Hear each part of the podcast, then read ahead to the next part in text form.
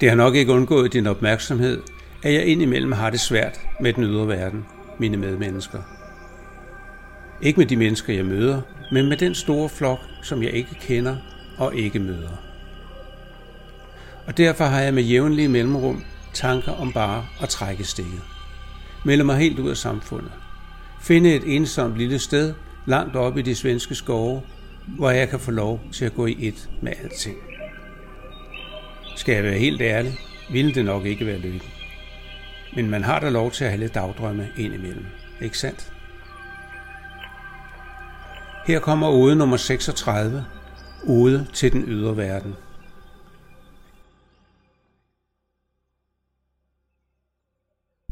Jeg ønsker mig en smuk lille plet på denne jord, hvor jeg kan tilbringe mine sidste år i fred og ro, hvor jeg kan udelukke virkeligheden og finde ro og fordybelse i den indre verden. Jeg er så træt af denne virkelighed, denne ydre verden. Ikke kloden, planeten, dyrene og planterne, men træt af den herskende race og hele dens væsen. Dette utålige og arrogante menneske. Dette væsen, der tror, kloden blev skabt for dets skyld. Der tror, at det kan behandle alt og alle, som det finder godt. Dette væsen, der mener, der er en nem løsning på alt, og at udryddelse er noget, der sker for planter, træer, insekter og dyr, ikke for mennesker. Dette væsen skal snart blive klogere. Meget klogere. Jeg ønsker mig et lille hus midt ude i skoven. Jeg vil opleve naturen og årstiderne. Kigge på dyrene og planterne, blive venner med dem. Tale med træerne og rejse lidt i kosmos, hvis jeg finder et rejsetræ, der har de evner. Jeg vil bruge al min fritid på min indre verden.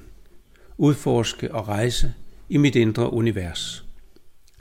Skrive mine oder og blive klogere på mig selv og på livet. Jeg vil ikke være på nettet eller på telefonen, men cykle til supermarkedet en gang om ugen. Købe mine fornødenheder og uploade mine oder, vende cyklen og køre hjem igen. Og en dag vågner jeg så ikke. Ligger bare med lukkede øjne i min seng i huset i skoven. Solsikkerne kigger triste ind ad vinduet, og myrer og fluer sidder stille på mit ubevægelige bryst. En lille opmærksom mus opdager et smil om mine læber, og smilet viser, at jeg ikke er der mere. Min ånd er draget videre, fri og glad. Men har du ikke selv et ansvar, spørger du måske. Er der ikke noget, du skulle gøre? Jo, for fanden da, svarer jeg. Og jeg har råbt og skreget, tryllet og forbandet. Og jo mere jeg gjorde det, jo mindre blev der lyttet.